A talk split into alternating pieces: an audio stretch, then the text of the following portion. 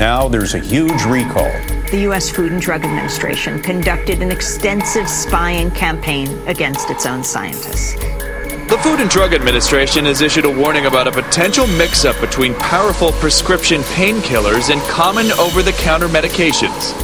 The FDA says some of the drugs are tainted with a substance linked to a higher form of cancer. The FDA is recalling two thyroid medications. Health officials hope full approval will ease fears. New York was the first city to pass a vaccine mandate, and now New Orleans has as well. Mandates may become more common once the FDA grants final approval to the current vaccines, and that is expected to happen soon.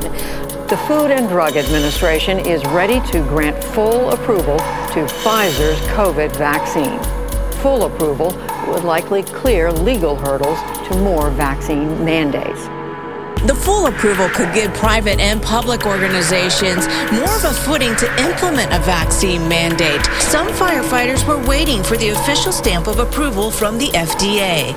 Gottlieb, come in. The question presupposes that we actually know a lot about the drugs that go through the full-blown uh, clinical trials versus the ones that go through the, the, accelerated approval, and I would say that we don't. There's a lot that we don't know. And seen instance, instances where people who've been vaccinated now have become infected and have transmitted the infection. Full approval for Moderna Moderna's vaccine could follow in just a few months. Full FDA approval for the Pfizer COVID 19 vaccine could come as soon as Monday.